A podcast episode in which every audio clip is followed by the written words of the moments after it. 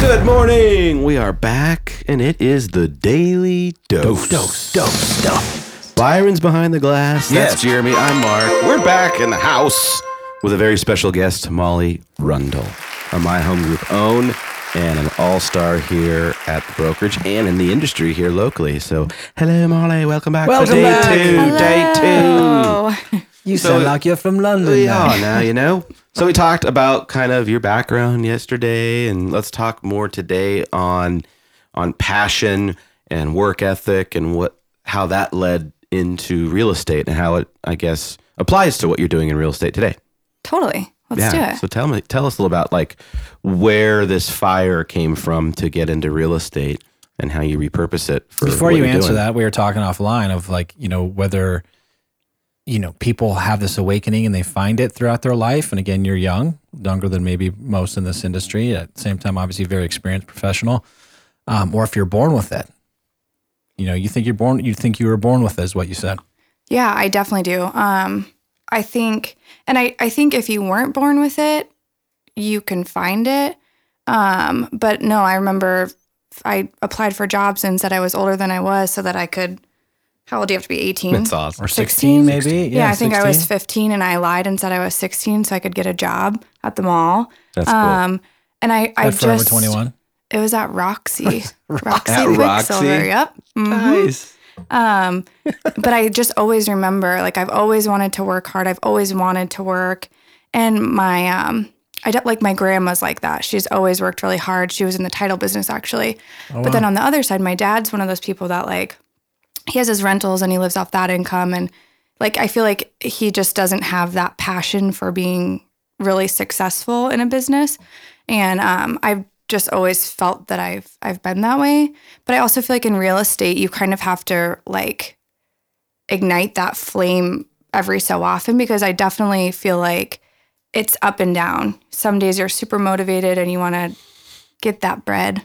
Get that bread. No, yeah. And some Get it. days you're just like over it and you don't. And sometimes it's months or it's years. But um, I feel like if you have the passion behind it, where you love real estate or whatever your industry is, that's kind of what keeps you going. What fueled that passion out of the gate? I mean, is it solely to make money, forced to make money? You just pur- Um, sense Yeah, of because you mentioned purpose, offline you were to little and you wanted to. Yeah. I don't think it was ever money. Um, I think just like working hard and being successful has always been really important to me.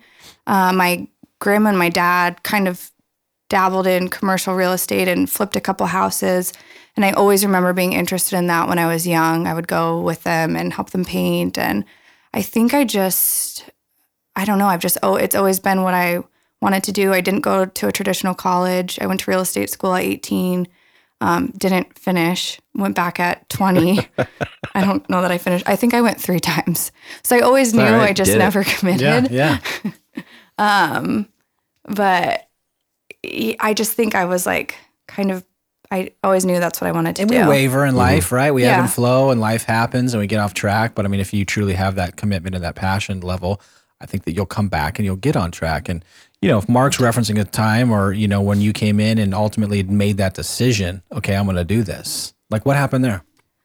um i think i just i worked in an industry that i hated and i uh, It was right when you were done with that. Is when you were like, it's on. So I think I moved to my home group after I had closed maybe one or two deals.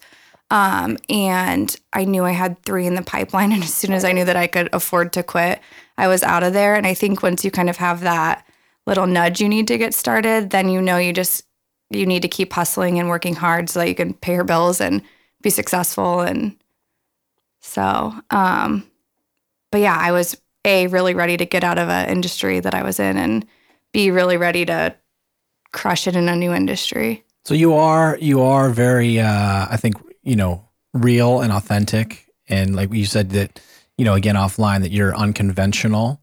And so I want to talk about the social piece and how it translates into the into the social realm because that's one of the places you started, you know, as as you know a newer agent, you know, years ago is social and you continue I think to thrive and grow and it's all to me seems very real, authentic, like you being you. So where did you start?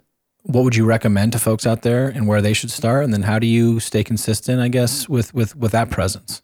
Um, so I think I always have people reach out to me like, how do I grow my following or how do I make this part of my business? And I think the first thing you do is you just start. I closed deals from social media when I had 500 followers. Um, I maybe even closed more when I had like 5,000. But it's not about how many you have, it's just about putting yourself out there and letting people know what you do. Um, but I think just starting, people always think you have to have like all these professional photos or a presence already, and you really don't. You can close deals from your personal Instagram or your personal Facebook. Um, I always went for, I think a lot of people use Facebook and they do paid ads or they're reaching out to people and saying, hey, do you want to buy? Long time no chat. I always just kind of showed people what I did and who I was. And then if they wanted to work with me, they kind of reached out to me because they already knew me. I'm very casual, or what was the other word we talked about? Not casual. you know, organic. Organic. Yeah, it's organic. Yeah. I like to be organic in the things that I put out and the what I'm telling my followers and what like the information I'm sharing. Um, and I think that's kind of where you see. I feel like people want that. They want to know about you and your life and your family and your houses, and they want to know like the the personal details, not just a house that you're listing. Very And true. So for me, when I when people ask me, should I do a business page or should I do a personal page? I always say, do your personal page. Share what you do for a living on your personal page. Nobody wants to follow houses. Nobody just wants to look at houses. If they do, they can go somewhere else. I love that you're not following a script, right? It's not it's not No. forced. It's just very authentic. And then and then your which I think is is more important again today, more important today than ever of attraction, you know, of bringing people to you, putting out what you do, which I guess is you could argue is a somewhat of a form of of outbound activity, right? Yeah. Or putting yourself onto others, so to speak, or prospecting or whatever you want to call it. It's a it's an activity, I guess, that you can control, but you're not using it as a you know a lead gen forward facing or a sponsored targeted ad to people or being aggressive and then following up and you know doing that whole process you're being real and authentic and allowing people to come to you And I think because I knew I wouldn't do that. I hate anything cold calling or cold messaging. I just, uh, since day one, I've always known that can't be my business plan because I won't do it. So I think for me, social media was like my perfect way of getting business because I didn't have to ask people for their business. They just kind of got to see what we did and asked for ours, right which is like what you want. yeah it's Absolutely. It doesn't Yeah. matter Oh how God. you do it. Yeah. it's just Yeah. how you get to that ultimate end result or question or answer. Um, because you'd said offline too that you do things. I know we're talking organic, but like not the traditional agent does at an open house, like how you treat people there, how you interact with them via phone, via social media, all that stuff. So I think it's great. And it's, it's whatever works for the individual agent. I don't think there's a right or wrong way, Not but it's kind of like who you are. You're Yeah. kind you're you know, laid back, you're very cool, you're easy to get along with. So it's like people like that though. Either way, whether you know it or not, when you're having those interactions with people, that's you sparking the human connection.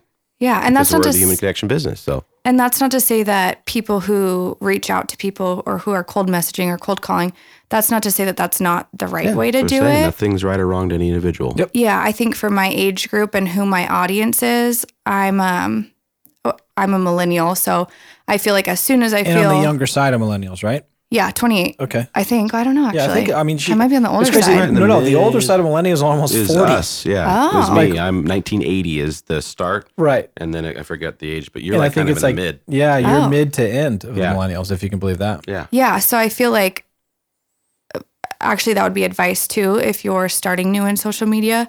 Speak to who your audience is. My audience is other millennials. I think our average uh, age group is between like th- 25 and 35. And so for me, I know that as soon as someone's salesy with me, I shut down and I want nothing to do with it. So I knew that me being salesy with other people probably wasn't going to work either.